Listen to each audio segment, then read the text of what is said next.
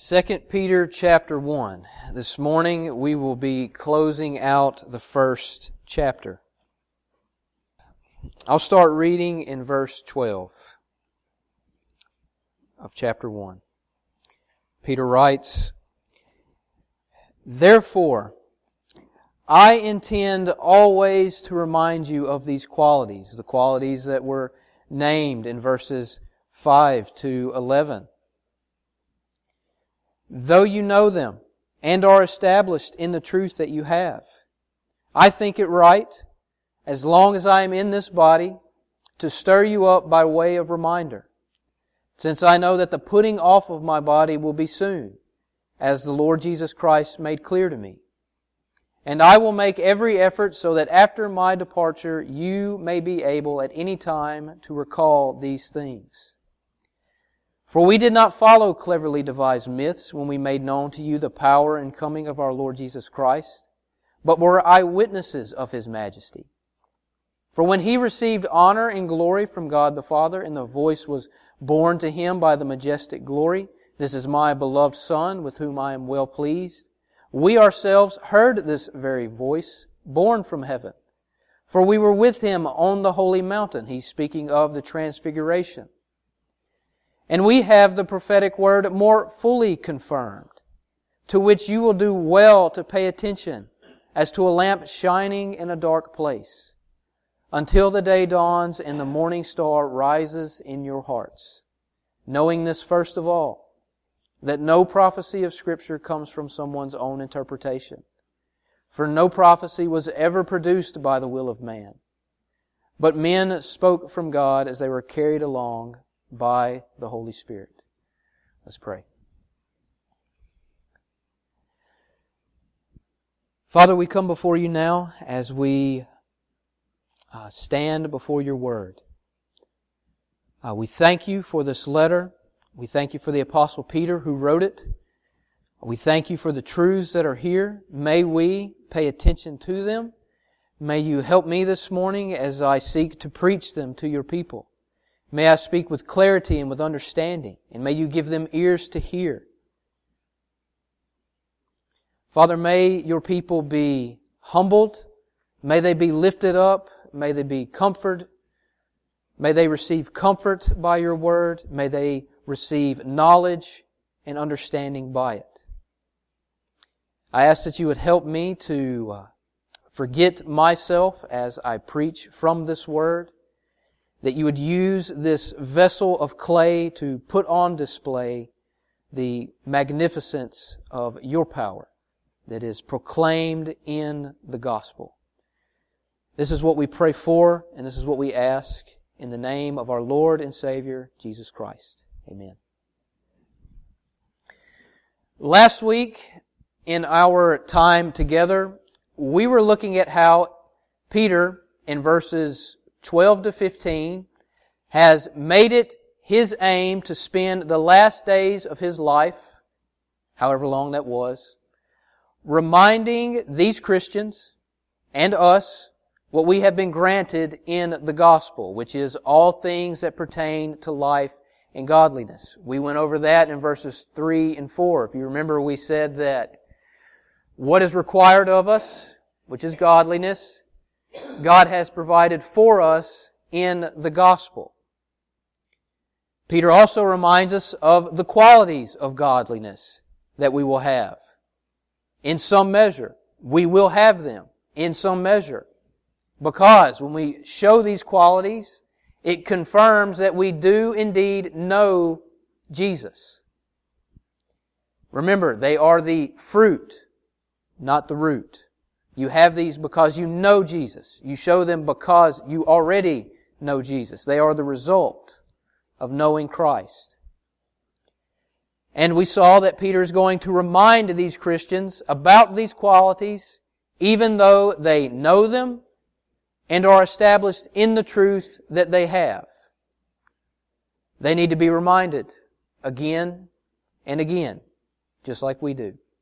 As Mike said last week, in his sermon, Peter knows the tendency that we have to fall asleep and deny that we are sleepy. Then in verses 16 to 18, Peter made known that he is not doing all of this in vain. He's not giving his life for a cleverly devised myth. It doesn't matter how many people think otherwise or how many false teachers openly proclaim that the second coming of Jesus is somehow silly. Peter knows that the Lord Jesus Christ will return. For he and two other apostles saw a preview of what his final coming will be like, referring to the transfiguration. They saw Jesus transfigured before their very eyes. They saw His majesty. The majesty that He will be clothed in when He comes on the last day. Peter pointed to this particular eyewitness account so that these Christians and you can be sure that Jesus is coming. He saw it with his own eyes. So we have the eyewitness account that we went over last week. Peter testifying, I saw it. And the two that were with me, we saw it. Now, he is about to point to, in verse 19, the scriptures. He goes from saying, you can be sure of Christ's return because I saw a preview of it, to saying, you can also be sure of His return because the scriptures bear witness to it.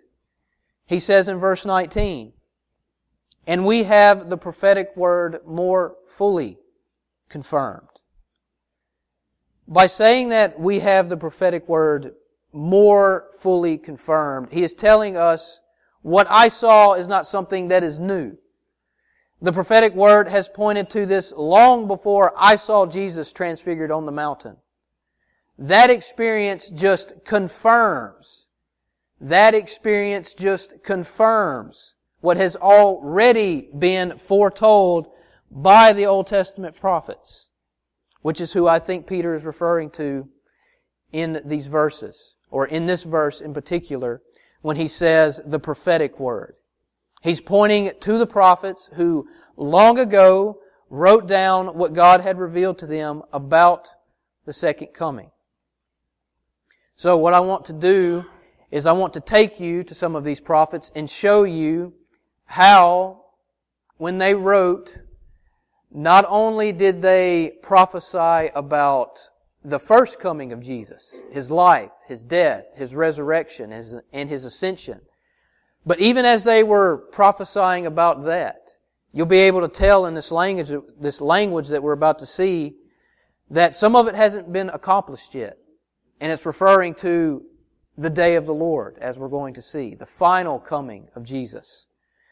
So you can try to turn to some of these passages if you would like. I'm going to try to go through them as quickly as I can.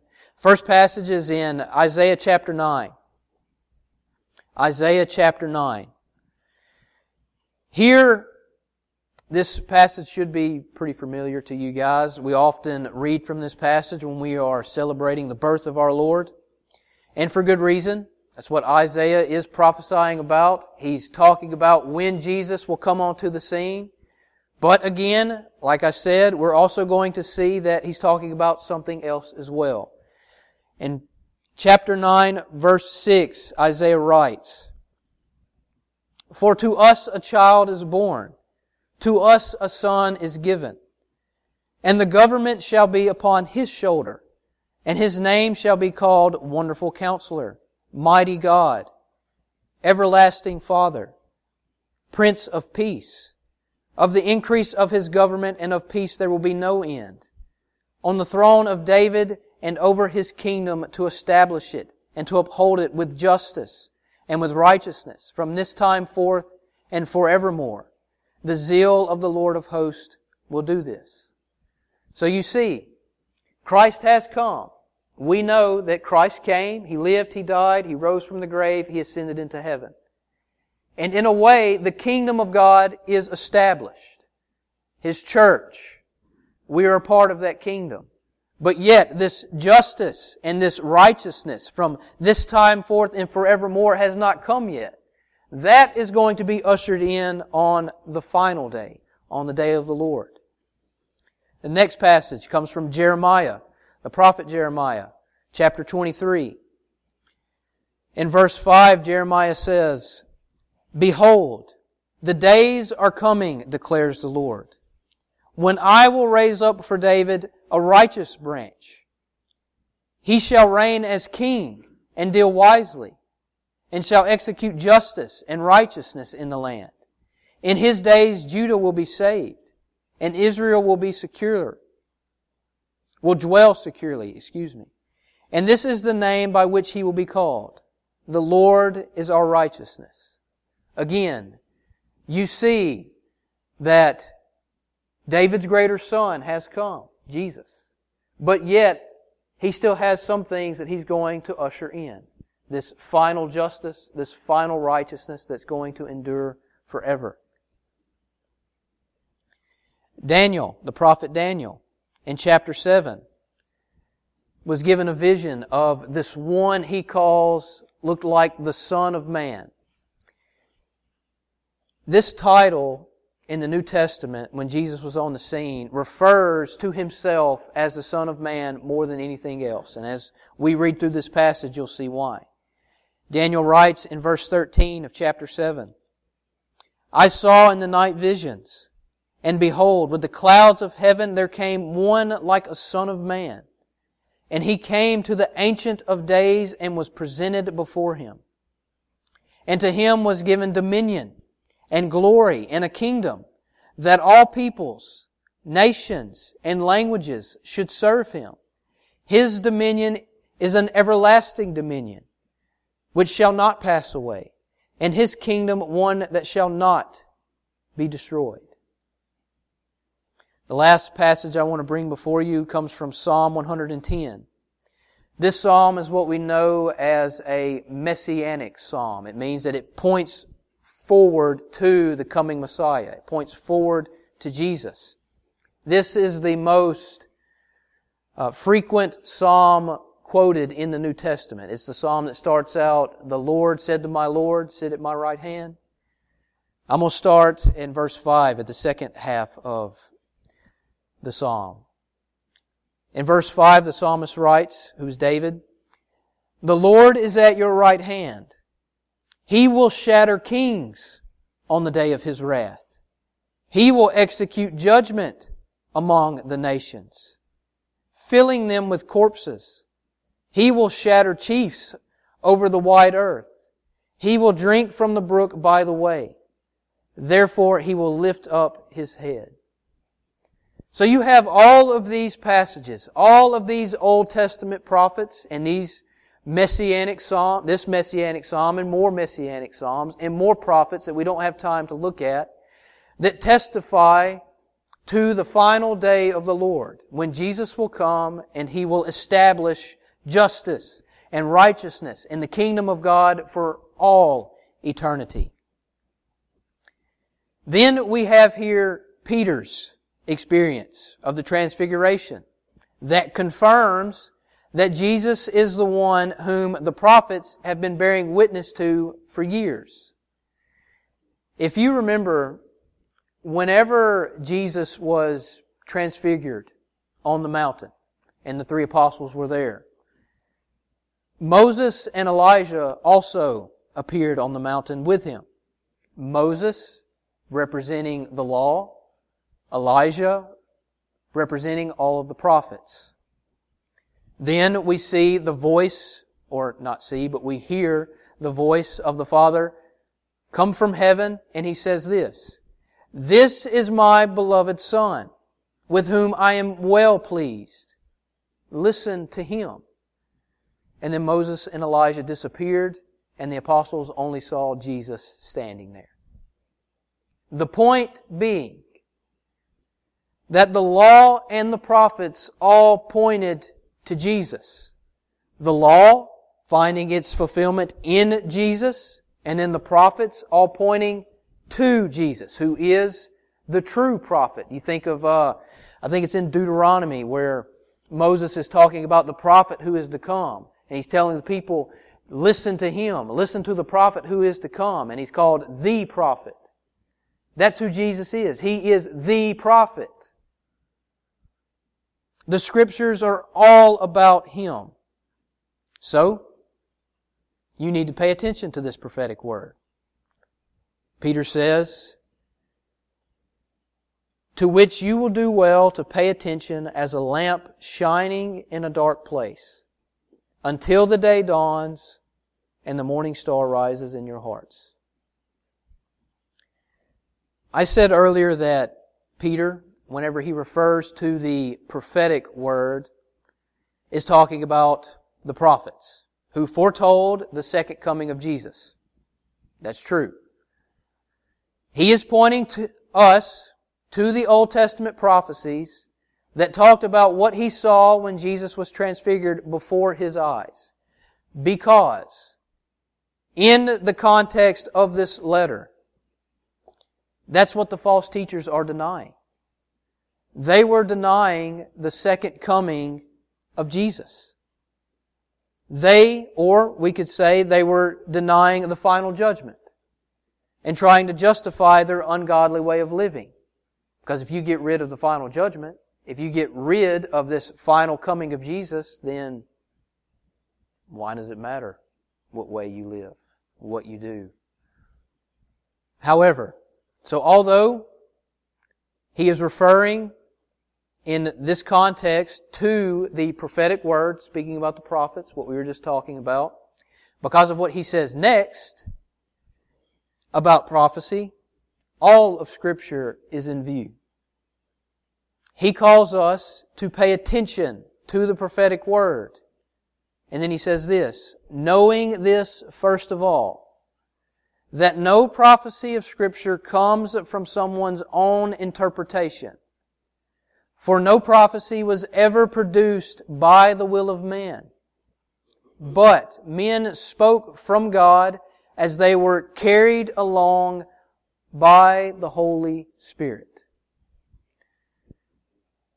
The Bible.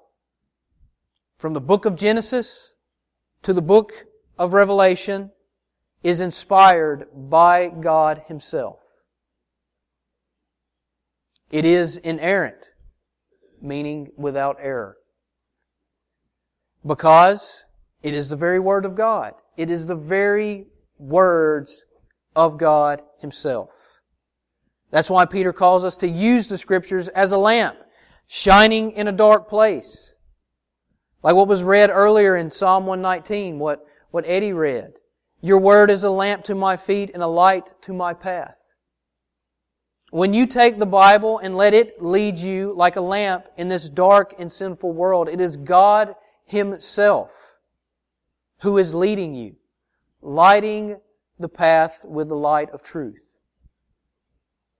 I thought, uh, I thought Mike said it well last week when he said that if the Bible is not orchestrated by God, then it is still the most impressive book ever written. All these men, from different backgrounds and historical settings, writing with their own unique writing styles, using different types of literature, but yet all pointing to the same redemptive theme. That theme being that we are sinners and we need a Savior. And that Savior is Jesus. All of the Bible, years upon years upon years of writing, and it all points to the same thing. It all tells the same story. Different stories telling the same story. People who did not know each other, came from different cultures, a total different way of living. And they write about the same thing that other authors wrote about. Jesus. It is the very words of God. The Bible is an amazing work of art. But it's not just a work of art. Like we said, it is the very words of God. These are the very words of God to the people of God, to you, All's Chapel. These are His words to you. And these authors, when they wrote, were carried along by the Holy Spirit. Now that doesn't mean that when they wrote, they were robots in this process. God somehow taking over their minds and bodies and then using them to write these things. No, that's not what carried along by the Holy Spirit means. This phrase carried along has with it the meaning of like a ferry. You know what a ferry is. Uh, vehicles get on the ferry or people get on the ferry and it ferries you along to something.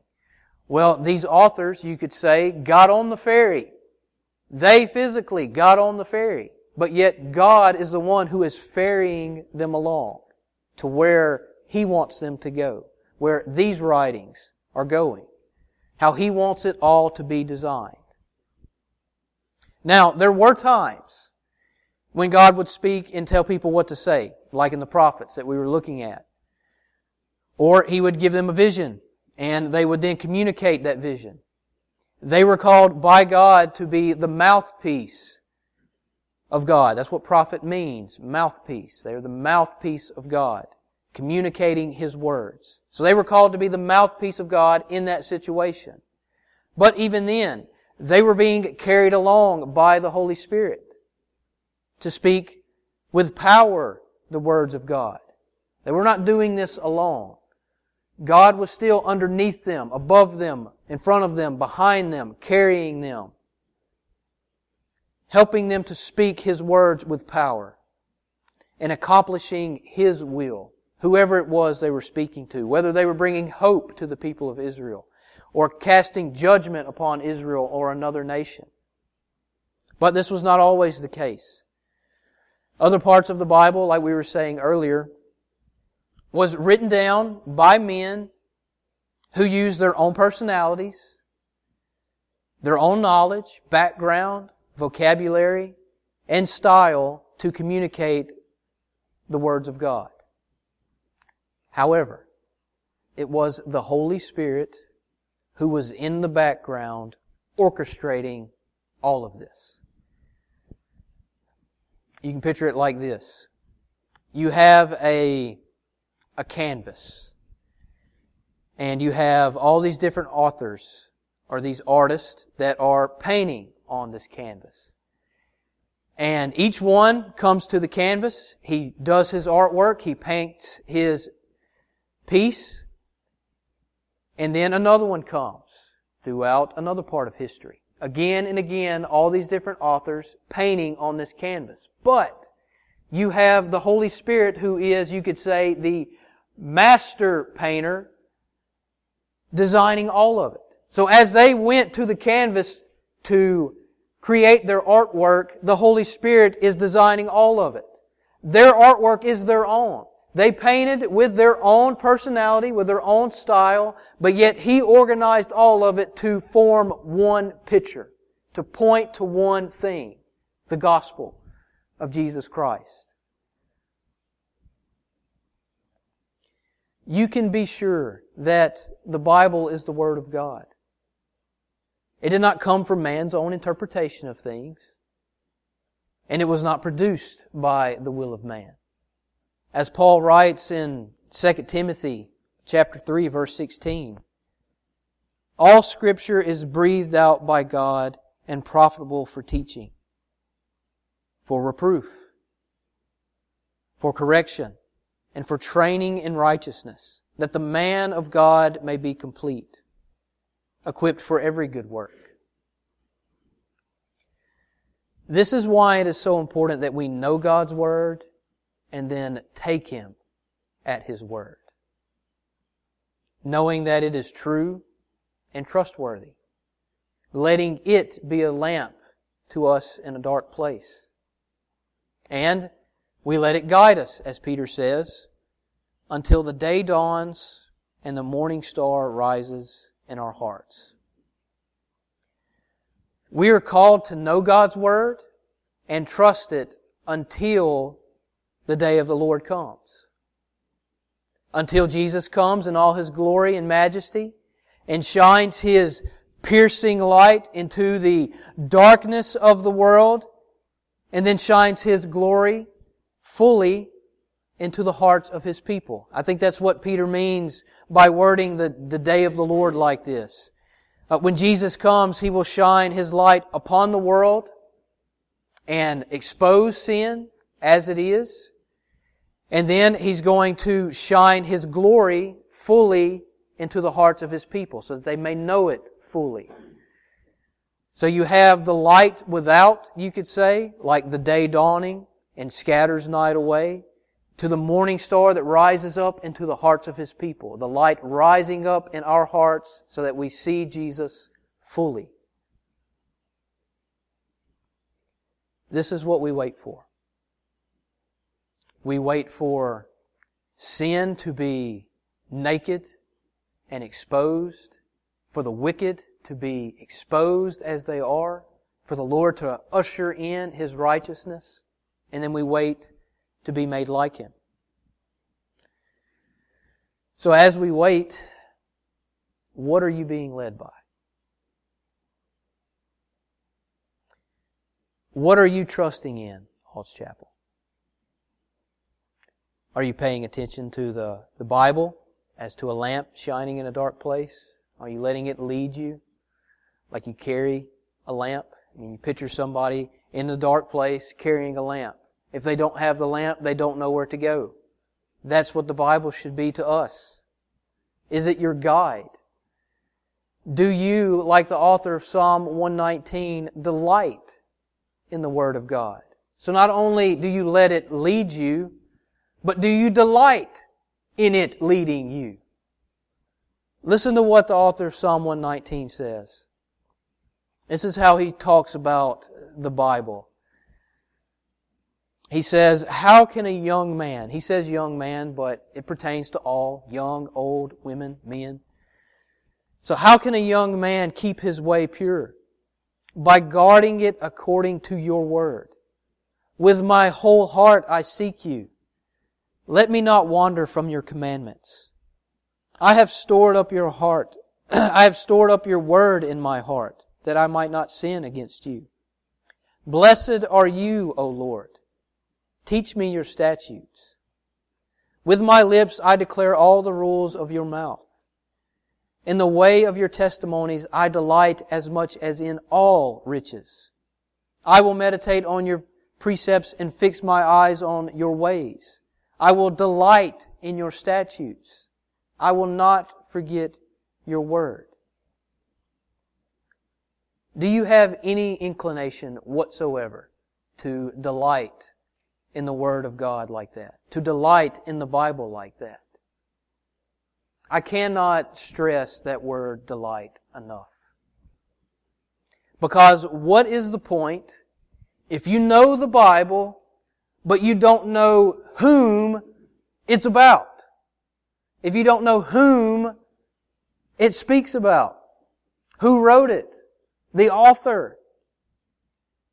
Knowing the Bible is not about having intellectual knowledge about the Bible. In a way it is. We were talking about this in verses 3 and 4 when we were saying that we need to have a proper knowledge of Jesus, an intellectual knowledge, a doctrine, a right doctrine, but also this knowledge brings about the meaning of knowing someone in relationship. So it is with the Bible. It's not about knowing the Bible so you can win an argument, so you can prove somebody wrong.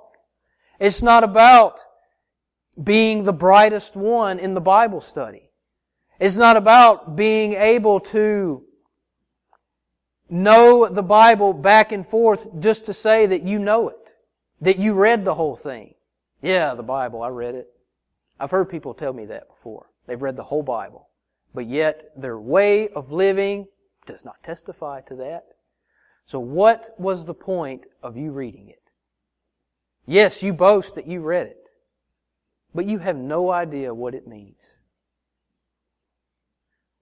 That is not what our goal is, brothers and sisters, when you read the Bible. It is to know the one who it is about and to know the one who wrote it.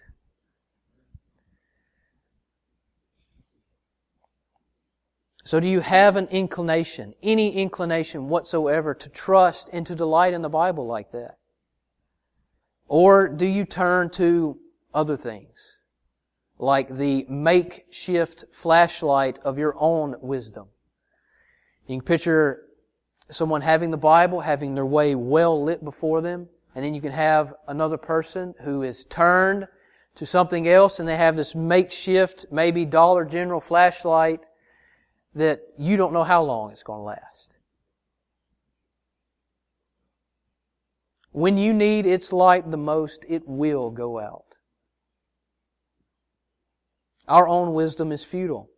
It will surely fail.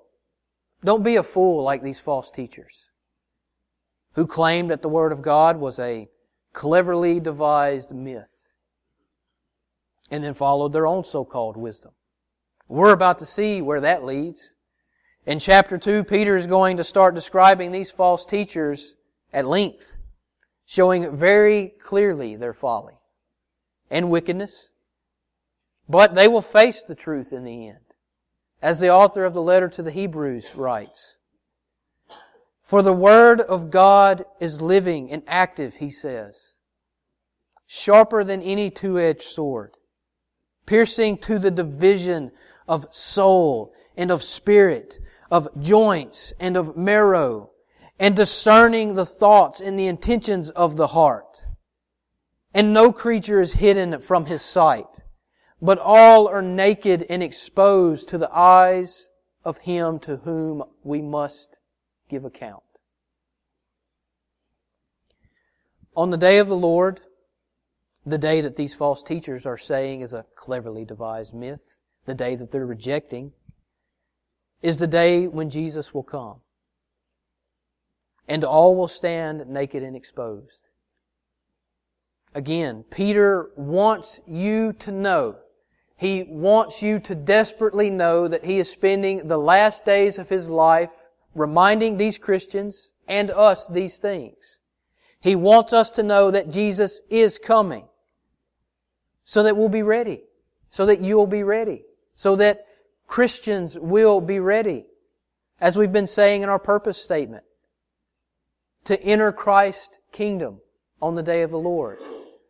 Peter stirs us to grow in the knowledge and godliness of Jesus so that we'll escape the destructive end of false teaching and enter Christ's kingdom on the day of the Lord. So pay attention to what God has given you as a lamp shining in a dark place. The Bible. Now, as we work towards a close, I want to read from the second half of of Psalm 19. In Psalm 19, the author, David, has written about creation and he has written about the Bible. So you could say he writes about the revelation that we have in creation, how you can see God in creation, and then he turns over and starts rejoicing in the Bible. Who God is in the Bible. I'm going to start in the second half where he's talking about Scripture.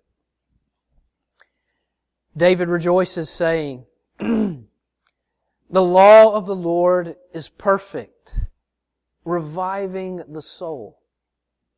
The testimony of the Lord is sure, making wise the simple. The precepts of the Lord are right, rejoicing the heart. The commandment of the Lord is pure, enlightening the eyes. The fear of the Lord is clean, enduring forever. The rules of the Lord are true and righteous altogether. More to be desired are they than gold, even much fine gold. Sweeter also than honey and drippings of the honeycomb. Moreover, by them is your servant warned. In keeping them there is great reward.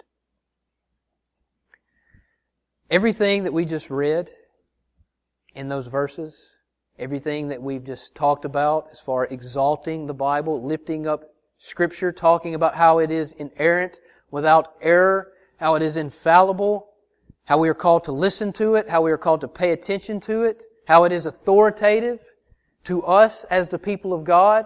This is where we turn to to know how to live to find out who we are as human beings, what our purpose is.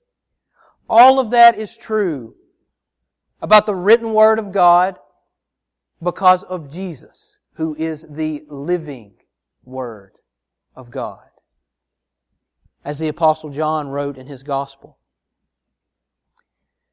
in the beginning of his Gospel, in the beginning was the Word, speaking of Jesus, and the Word was with God, and the Word was God. He was in the beginning with God. All things were made through him, and without him was not anything made that was made. In him was life, and the life was the light of men. The light shines in the darkness, and the darkness has not overcome it.